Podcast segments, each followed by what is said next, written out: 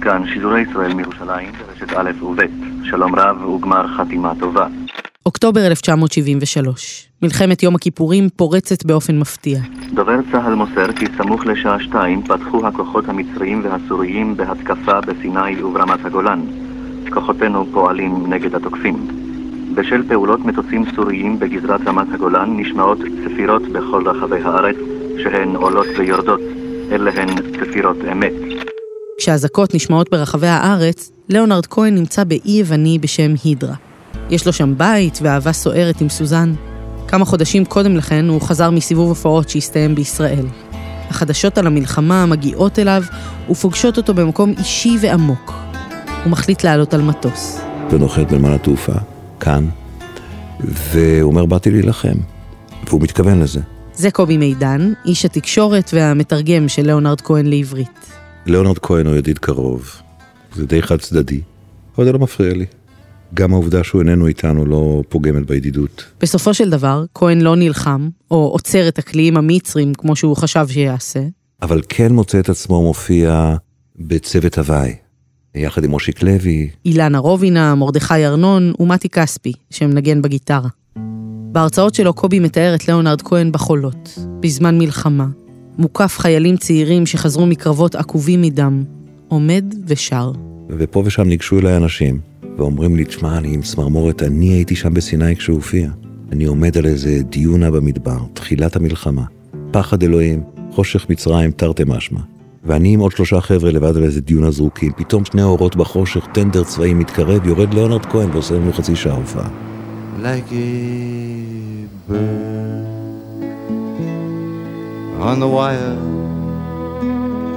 לפעמים העדויות אומרות שהוא הופיע שמונה פעמים ביום. אגב, חלק מההופעות שם, הקהל הפסיק כי זה היה לו קשה מדי. אמן מפורסם נוסף הוא הזמר ליאונרד כהן, ששירי המחאה השקטים שלו קוראים תגר גם על המלחמות. זאת כתבה מתוך יומן חדשות ששודר בזמן המלחמה בכל ישראל. צנוע, שקט ונראה צעיר מכפי גילו, אמר לי כי רק כעת, בראותו את המלחמה ותוצאותיה, הוא מבין עד כמה קשה, ואולי אף בלתי אפשרי, לתאר אותה באופן מדויק, בשיר או פזמון. שאלתיו האם בכל זאת עשויים רשמיו מכאן לבוא לידי ביטוי ביצירתו. Oh, um... It's impossible for me to talk, man. I don't, I don't know. Uh, I don't have anything to say. You know, I'm just a, an entertainer here. קשה לי לדבר עכשיו, אומר ליאונרד כהן כשהתרגשות ניכרת בקולו, אני רק בדרן כאן. כמובן שיש לי רשמים ממראה עיניי. אם הם יתבטאו בשיריי, איני יודע עדיין. בכל אופן, לא באתי לכאן כדי לאסוף חומר. Oh, I don't, I don't, I don't have any thoughts about it. I just came as uh, soon as I could. על סיבת בו אין האורח מרחיב את הדיבור, פשוט באתי ברגע שיכולתי. אבל המלחמה הזאת עוד תיתן את אותותיה בשיריו. למעשה, כבר תוך כדי השהות שלו כאן, הוא כותב שיר.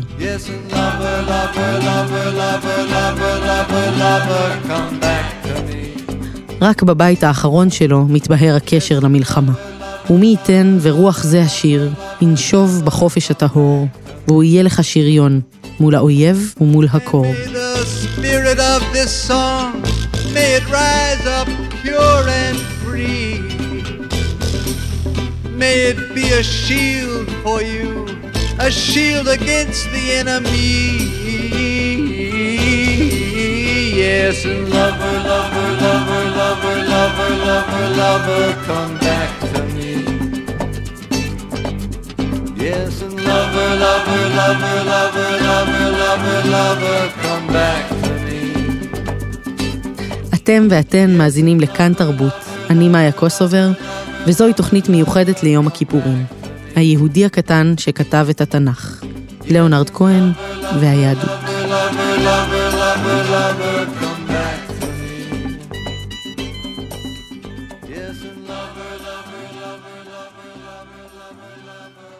אחרי המלחמה, ליאונרד כהן חוזר להידרה.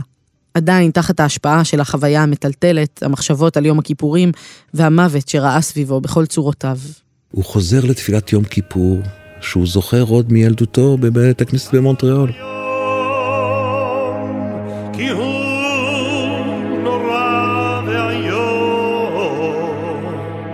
הפיוט הזה, שכתיבתו מיוחסת לרבי אמנון ממגנצה מהמאה ה-11, מתאר את החרדה הגדולה מאימת הדין של אלוהים ואת אפסות האדם מולו. כי הרי על הרשעים הגמורים ועל הצדיקים הגמורים הוא כבר החליט בראש השנה. עד יום הכיפורים הוא סוגר עניין לגבינו, לגבי הבינוניים. אז לא רק מחליט מי ימות ומי יחיה, אלא מי ימות, כיצד ימות. וכאן, רבי אמנון ממגנצה פורס קטלוג של מקרי מוות, צורות מוות אפשריות. חנק ושריפה, ו... ובעצם הוא חוזר להידרה וכותב תפילת המשך. הוא נתנה תוקף מעודכן. כזה שמתאר גם מקרי מוות של המאה ה-20. סמים, בדידות. מי באש? מי במים? מי לאור השמש? מי בחשכת ליל? מי בבית דין של מטה? מי בישיבה של מעלה? מי בפריחה החייכנית הזאת? מי בדעיכה איטית מאוד? ומי? מי קורא בשמנו? Shall I say is calling?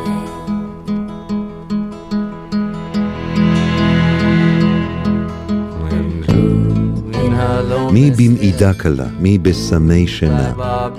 מי בשלטון הלב? מי במכשיר כהה? מי במפולת שלג? מי באבקה צורבת? by powder, מי בשל בצע כסף? מי ברעב בלי שובע? ומי? מי קורא בשמנו? Shall I say is calling?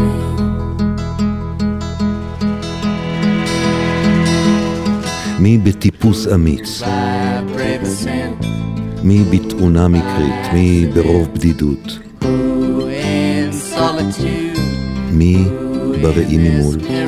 מי במצוות גבירתו? מי על חרבו שלו? מי בשבי ימיו? מי ברוב כוח? ומי? מי קורא בשמנו? shall I say is calling תדמייני לעצמך שאת עומדת בתפילה. בבית כנסת, בכוונה גדולה, ואז עוצרת את התפילה, מרימה את הראש כלפי שמיים ואומרת, רק שנייה לפני שאני ממשיכה, מי אתה כבודו? כי זה מה שהוא עושה בשיר הזה, בתפילה, כי הוא בין הבתים, פתאום אומר, And who shall I say is calling? שזאת אולי זעקת השבר של המפגש פנים אל פנים עם המוות במלחמה. מי מחליט מי ימות ומי יחיה? חד משמעית. והרחבה של הזעקה הזאת שאת מדברת עליה. כי זה לא רק הזעקה של מה אני ראיתי עכשיו ב-73, זה גם הזעקה של מה אני שמעתי כשהייתי ילד על המלחמה הגדולה. זאת השאלה הבסיסית של הצורך לחבר בין קיומו של אל לבין הרוע בעולם. זאת שאלה מאוד יהודית. איפה אלוהים היה בשואה? בדיוק, בדיוק. עוד נשוב לשאלה היהודית הזאת, דרך הביוגרפיה של ליאונרד כהן, אבל לפני כן, נחזור אל שברי החוויות ממלחמת יום כיפור, שהופיעו בשיריו. הספר האחרון שהוא כתב בחייו, שנקרא ספר הכמיהה, זה ספר שהוא בעצם ליקט, אה, כן? Book of Longing. השיר האחרון שמופיע שם, בתחתיתו כתוב סיני 1973. זה הדבר האחרון שהוא פרסם כשיר בספר, בחייו. חוזר עשרות שנים אחורה. השיטפון. מעניין לכתוב בסיני שיר על השיטפון. המבול. כן, זה, אני התלבטתי מאוד, זה נכון. השיטפון מתקרב, הוא מתחיל לגאות, הוא יחצה ימים, הוא יחצה עמקים, הוא יכה בגגות. הגוף אז יטבע, והנפש תפרח. כתבתי כל זאת, אך דבר לא מוכח. אבל הקשר של ליאונרד כהן ליהדות לא התחיל בביקור ההוא בישראל. זה חיבור עמוק ושורשי שנולד יחד איתו. ליאונרד נורמן כהן הגיח לאוויר העולם ב-21 בספטמבר 1934.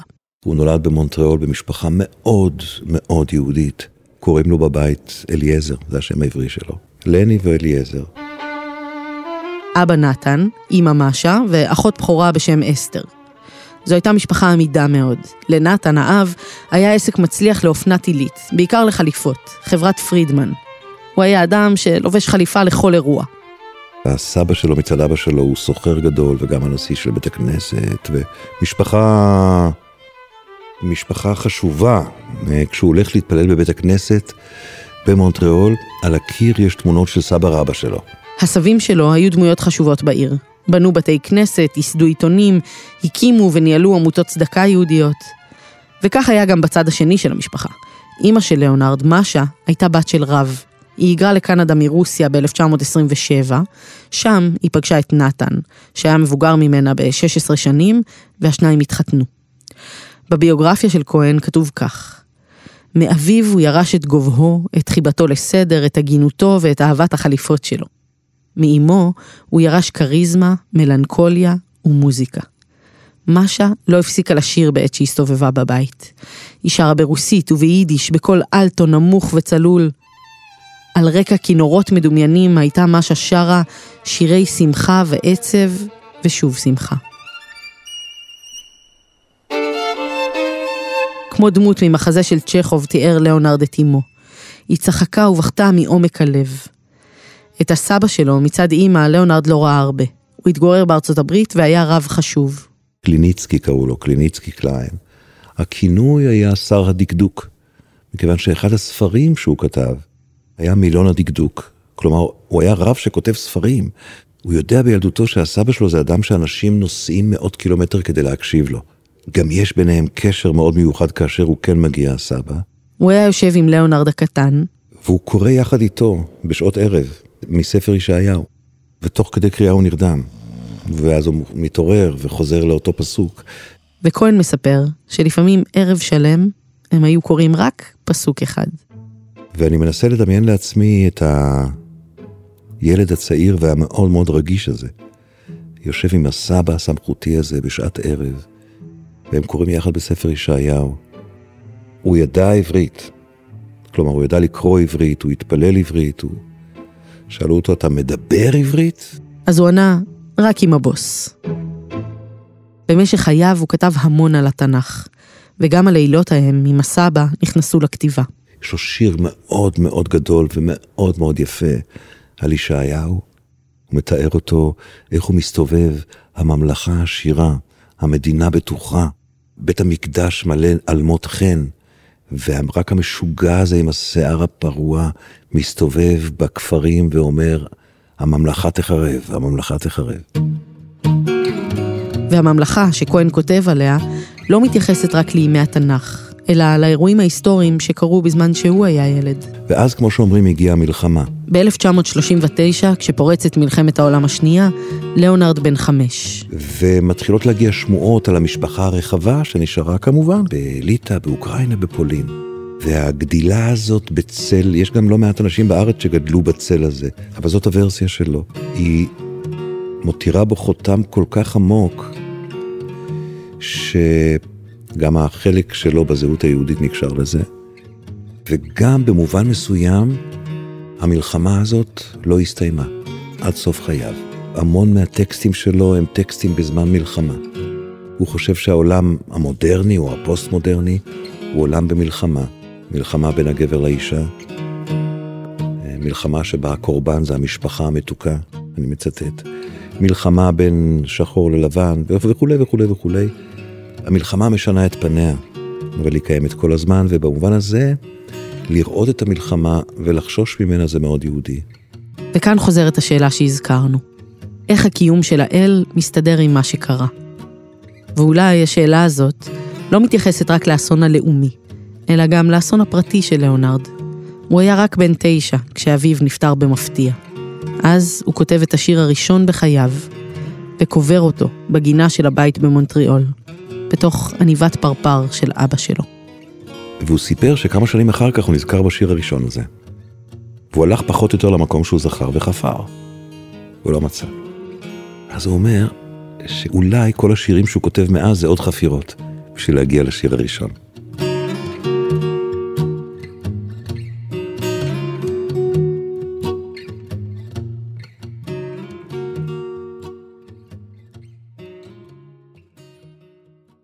שנים מאוחר יותר כהן כתב שיר שנקרא "הסיפור של יצחק". לאט נפתחת דלת, אבי נכנס לחדר, אני בן תשע, או כמעט. הוא עומד מולי גבוה, בעיניו יש איזה זוהר, וקולו קשה וחד. הוא אומר, האל קרא לי, ואני חייל של קודש, ומציית לפקודותיו. אז אל ההר יצאנו, אני רצתי, הוא הלך עם מאכלת של זהב. בין עצים בגובה שיח, מול אגם רחוק שטוח, שתינו יין מן הכד. הכד הושלך למטה, אחרי דקה שמענו נפץ, והוא הניח עליי יד. ואז ראיתי נשר, אולי בעצם עית, זה היה רחוק כל כך. ואבי בנה מזבח, לא הביט אליי גם פעם ידע שלא אברח.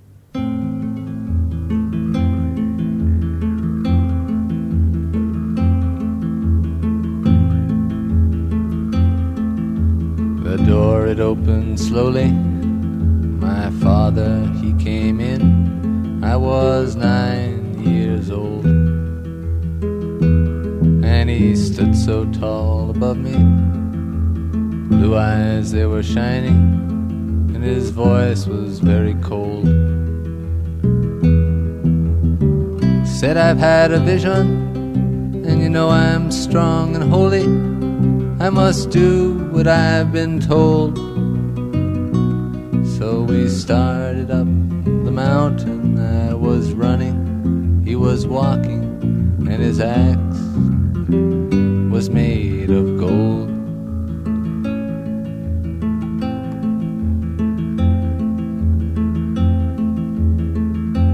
Well, the trees they got much smaller.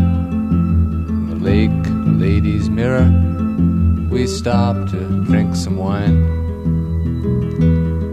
Then he threw the bottle over, broke a minute later, and he put his hand on mine.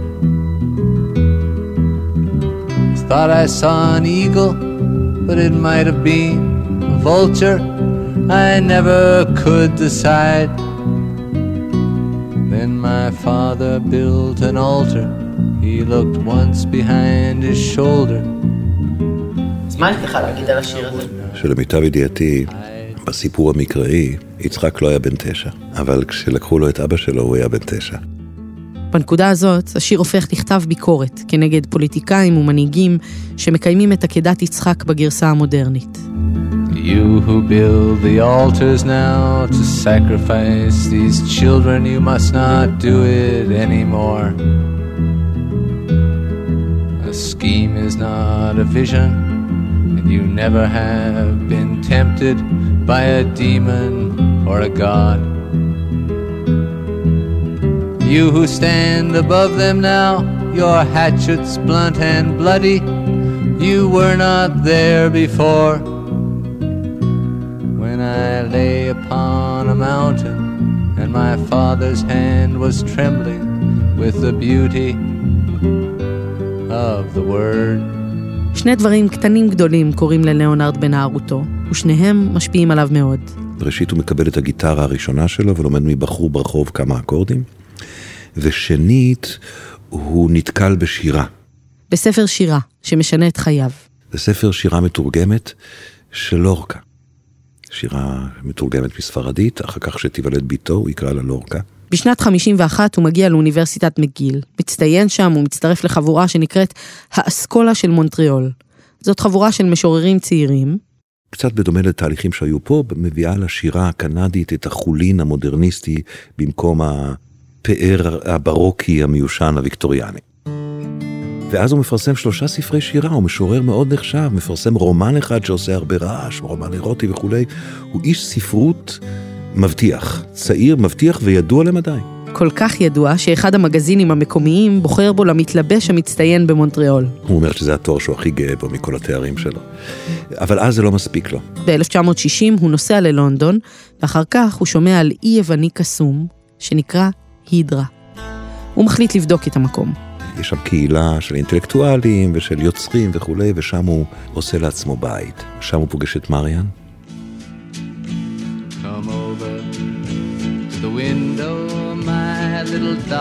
יפהפייה בלונדינית, נורבגית במקור. יש ביניהם אהבה גדולה, מלאת תשוקה ויצרים, אבל גם ממש לא פשוטה.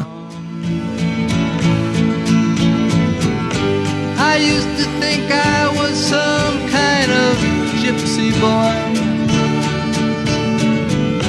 Before I let you take me home. Now so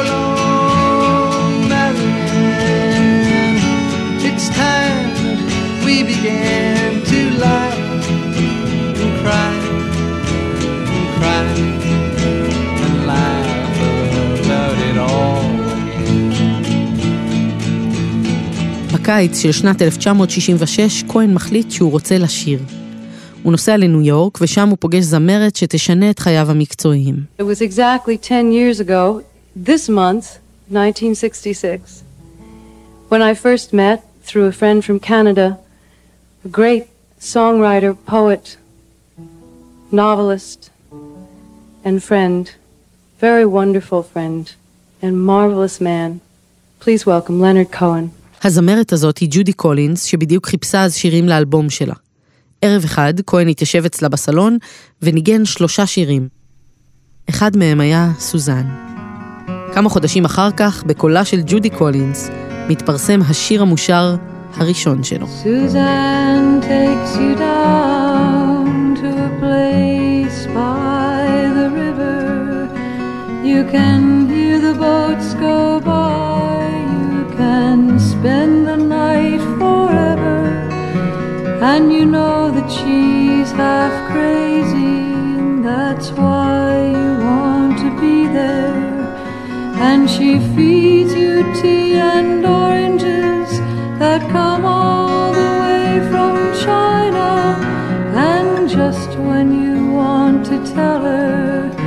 that you have no love to give her, she gets you on her wavelength and lets the river answer that you've always been her lover. אחרי ההקלטה הזאת, ליאונרד מתחיל להופיע גם בעצמו. Wander in my time. ויום אחד, מאתר הכישרונות של קולומביה רקורדס, ג'ון המונד, צד אותו בהופעה. זה אותו האדם, אגב, שגילה את בוב דילן וברוס ספרינגסטין. שנה אחר כך, ב-1967, יוצא האלבום הראשון שלו, Songs of Leonard Cohen. הוא כבר בן 33, מבוגר במונחי רוקנרול. האלבום הזה לא זוכה להצלחה מסחרית גדולה בארצות הברית, אבל באירופה, לעומת זאת, הוא מככב בראש טבלת המצעדים במשך שנה. ב-1969 יוצא האלבום השני שלו, Songs from a Room, ובו אחד השירים הכי מוכרים של כהן. like a bird on the wire, like a drunk in a midnight choir. I have tried in my way to be free. מצליח למדי, יוצא לסיבובי הופעות ונכנס לחיים של יוצר, singer songwriter, שנתון כל חייו למאבק בדיכאון. כי גם את זה צריך להגיד עליו. בשנת 72 כהן יוצא לסיבוב ההופעות הגדול הראשון שלו. ה tour הזה התחיל בדבלין והסתיים בישראל. קשה לו מאוד להופיע, צריך הרבה כימיקלים כדי לעלות על הבמה. באופן כללי קשה לו להופיע, אבל ההופעות בישראל אולי קשות במיוחד. הופעה אחת בתל אביב שיש בה שערורייה משל עצמה, והופעה אחת בירושלים בבנייני האומה. עכשיו כאן בארץ יש הרבה התרגשות, כהן יגיע, כהן יגיע. מגיע הערב, וזו ההופעה האחרונה בטור שלו, את מבינה? בירושלים. they become meditations for me, and sometimes, you know, I just don't get high on it, and I feel that I, I I'm cheating you. So I'll try it again, okay? And uh, If it doesn't work, I'll stop in the middle.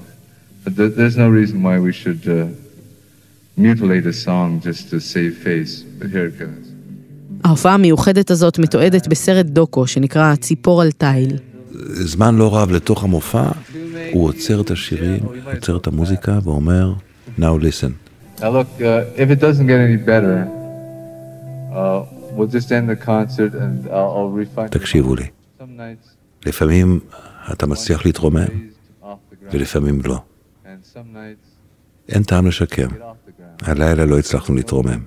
מי שרוצה, אני מודיע בשלב זה, יכול לקבל את הכסף שלו בחזרה. אנחנו נרד עכשיו. ואם אה, נצליח, נחזור, ואם לא נצליח, תקבלו את הכסף. הוא אומר עוד משהו, הוא מצטט מהקבלה, שאדם וחווה בליבו של אדם צריכים להביט זה על זה, וכך נוצר הזיק הזה של התשוקה, שאם הוא לא נוצר, אלוהים לא יושב על כיסאו. אדם וחווה בתוכי לא מביטים. זה בזה הלילה.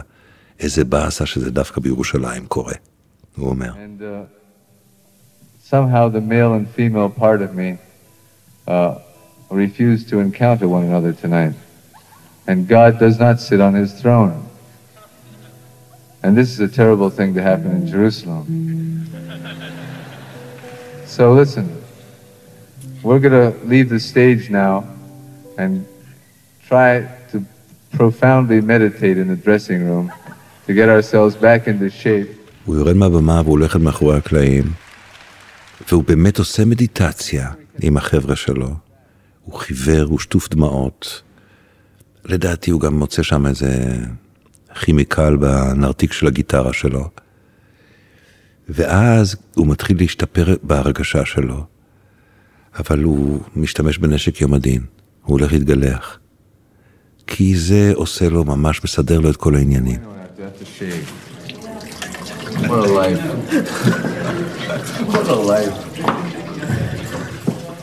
כהן, החיוור, שטוף הדמעות, עומד ומתגלח, וברקע אתה שומע, הבאנו שלום. 72, ירושלים, הקהל מחכה.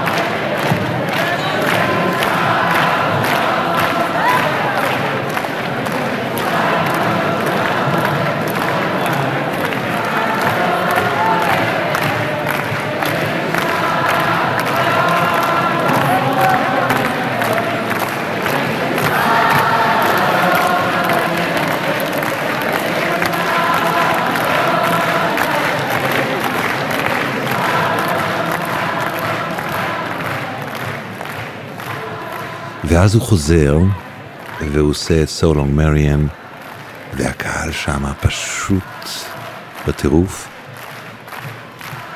וכשהוא שר את סולונג מריאם, הוא פשוט בוכה. הקושי שלו להופיע הוא קושי עמוק. קבלי, אפשר להגיד. הוא קשור לדרישה המטורפת שלו מעצמו לאותנטיות. כאילו עכשיו אני מתאהב במריאם. כאילו עכשיו, עכשיו, עכשיו אנחנו נכנסים למיטה פעם ראשונה. אם אני לא באנרגיה הזאת, אין טעם שאני אשאיר לכם. זה נורא קשה לחיות ככה. אבל אה, נדמה לי די שווה.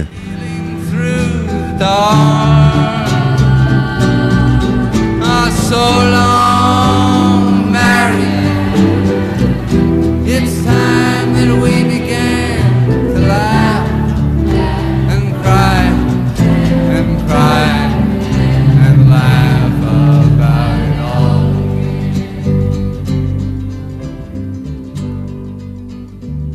the audience had sensed that I was disappointed. I mean, how, how sweet, how sweet can an audience possibly be? It was singing back to you. They started singing Avenu Shalom Aleichem. You know, and I'm, I'm hearing this in the dressing room. They're singing it to me. Hey, listen, people. I'm, my band and I are all crying backstage. Uh, we're too broken up to go on, but I just want to tell you thank you and good night.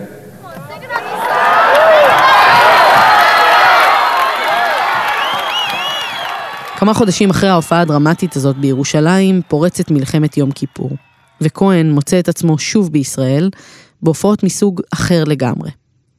ב-85 הוא שוב חוזר לישראל ומעניק ראיון לדן מרגלית בתוכנית ערב חדש. And another question, uh, they said that recently you write, uh, your songs are more Jewish. Is that right? My songs are always Jewish. They can't be anything else but Jewish. More Jewish, I ask. Ah, what is more Jewish? Like saying somebody's a little bit pregnant or a little bit dead, you know? Uh, I, I write out of, uh, I write out of uh, my own tradition. That's, my heart was circumcised in the Jewish tradition.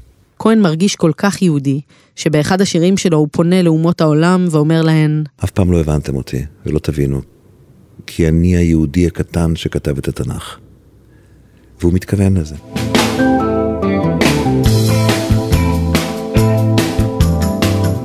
תנו לי שוב חיים של סוד, לילות שבורים מול המראות.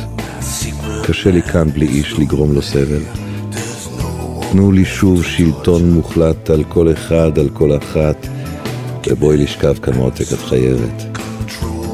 תנו לי קרק וסקס ביזאר, קחו את העץ שעוד נשאר, ותתקעו אותו לחור תרבות הנצח. תנו לי את חומת ברלין, את סטלין ואת לותר קינג, אני רואה את העתיד, אחי, הוא רצח. אז יקרוס הכל, כל שיטה וסדר, לא תהיה מידה, לא יהיה גם מה למדוד. הטירוף של העולם פורץ כל דלת, והוא מוחק את חוק הלבבות. לא תדעו, אינכם יודעים, אני ההלך היהודי, את התנ"ך כתבתי פרק פרק. עמים פרחו, עמים נפלו, עיניי ראו, אוזניי שמעו, ורק האהבה היא אש שומרת. When they said, repent, repent,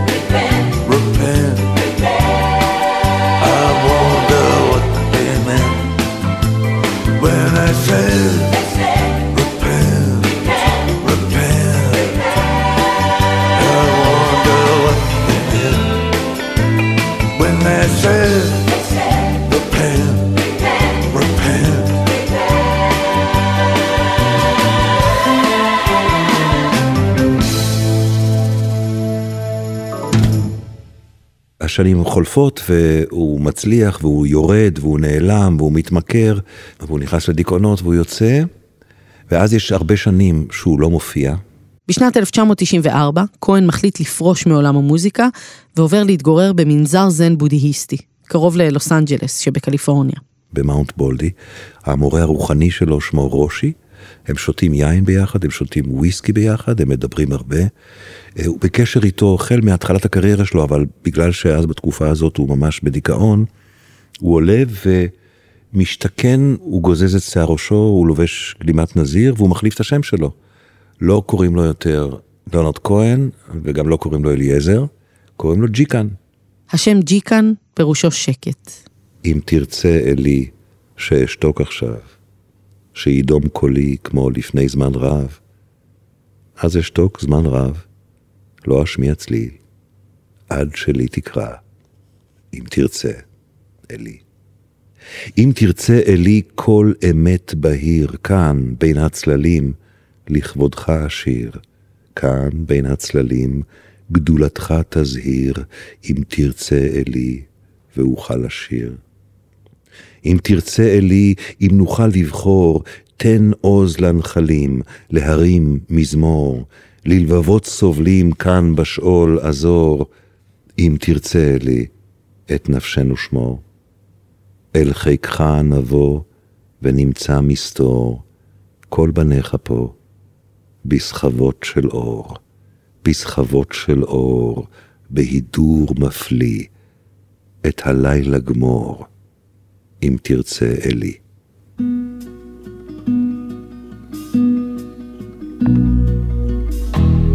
If it be your will that I speak no more, and my voice be still as it was before, I will speak no more. I shall abide until I am spoken for, if it be החיבור שלו לבודהיזם בכלל לא עומד בסתירה ליהדות שלו. להפך, בעיניו העולמות האלו חיים יחד, משלימים ומתאימים. עכשיו זה מנזר קשוח, יושבים במדיטציה הרבה שעות וכזה, הוא כבר לא צעיר. הוא נשאר שם חמש שנים וחצי. ב-99 הוא עוזב את המנזר, יורד מההר, ומגלה שהמנהלת שלו, קלי לינץ', גנבה לו את כל הכסף. העובדה שהוא נשאר בלי כסף מובילה אותו ללקט ולהוציא לאור את ספר הכמיהה, וגם לחזור להופיע. ב-2008 הוא יוצא לסיבוב ההופעות האחרון שלו. זה כבר אחרי 15 שנה שהוא לא הופיע. ותראי, גם כשהוא הופיע, זה לא הביטלס, זה לא הסטון, זה לא 50 אלף איש. זה, אתה יודע, תרבותי, איכותי, בוטיקי, אינטימי, תקראי לזה איך שתרצי. אז לא בטוח שבכלל מישהו זוכר אותו. וזה סיכון כלכלי רציני לצאת לטור כזה. אז הם אומרים נעשה סיבוב קטן. ואז קורה משהו מדהים. ברגע שיוצאת השמועה שהוא הולך להופיע, העולם נדלק, וזה נגמר ב-350 הופעות, כשכל הופעה היא יותר משלוש שעות. וזו הופעת ענק, כלומר היא לא יכולה לעצור. אתה מתגלגל מארץ לארץ ערב אחרי ערב, והוא מתחיל את הסיבוב הזה כשהוא בן 75. חיה רעה. כהן זוכה בעוד עשר שנים מדהימות של הצלחה ושל אהבה, שהוא לא זכה לה כל החיים בעוצמות האלה. ב-2016, הבן שלו, אדם, מפיק לו את האלבום האחרון, שנקרא You Wanted Darker, או הנני. חודש אחרי שהאלבום יוצא, הוא נפטר. בשיר הנושא את שם האלבום, הנני, כהן חוזר שוב לתפילת יום הכיפורים, והפעם בליווי שירה של חזן בית הכנסת בו גדל בילדותו. השיר האחרון שלו, הנני, הוא מורכב משני חלקים. בחלק אחד זה קבלה מוחלטת של עובדת המוות הקרב, ובחלק השני זה התכה של כמעט נאצות באל. במובן הזה, הוא כל כך יהודי בז'אנר מסוים. יהדות היא לא דבר אחד. הוא יהודי מתווכח. הוא יהודי מתריס. הוא יהודי שהטענה שלו לא רק קשורה קשר הכרחי לאמונה שלו, היא אפילו מוכיחה אותה. הוא יהודי שמתווכח כמו שאברהם אבינו התווכח, וכמו שאיוב התווכח, והוא זועם. ובשיר הזה הוא גם מתייחס לעצמו ולמוות הקרב בצורה מפורשת, ואומר, הנני, הנני,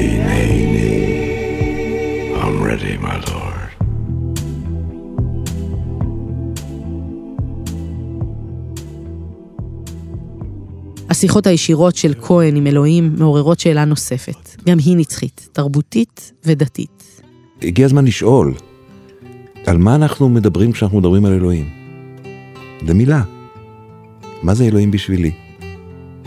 אה, אדם אה, נטול כיפה או פרקטיקה דתית, או אמונה בבורא עולם עם השגחה פרטית.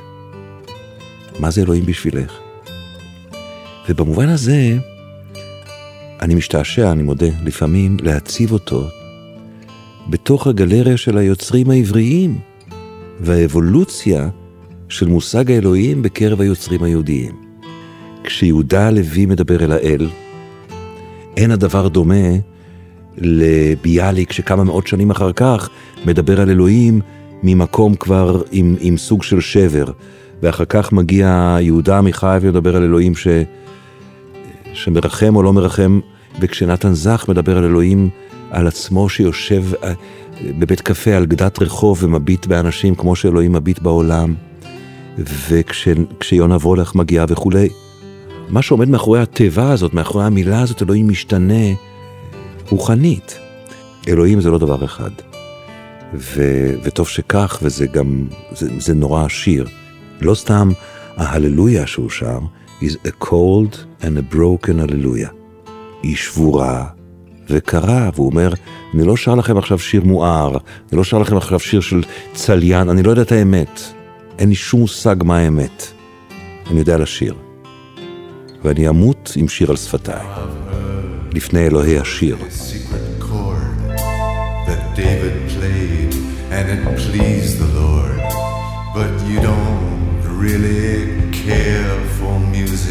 do you? It goes like this the fourth, the fifth, the minor fall, the major lift, the baffled king composing hallelujah.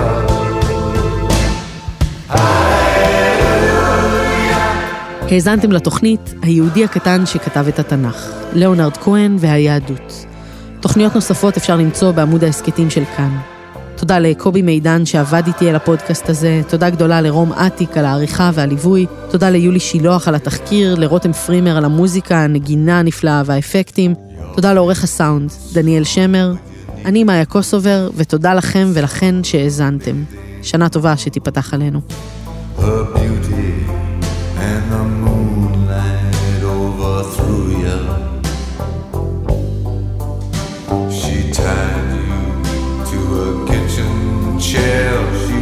your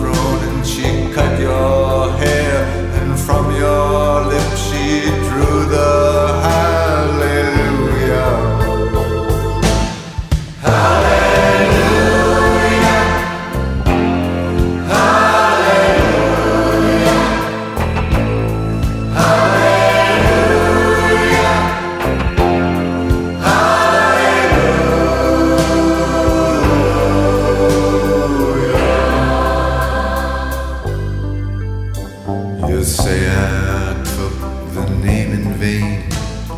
I don't even know the name. But if I did, well, really, what's it to you? There's a blaze of light in every word. It doesn't matter which you heard,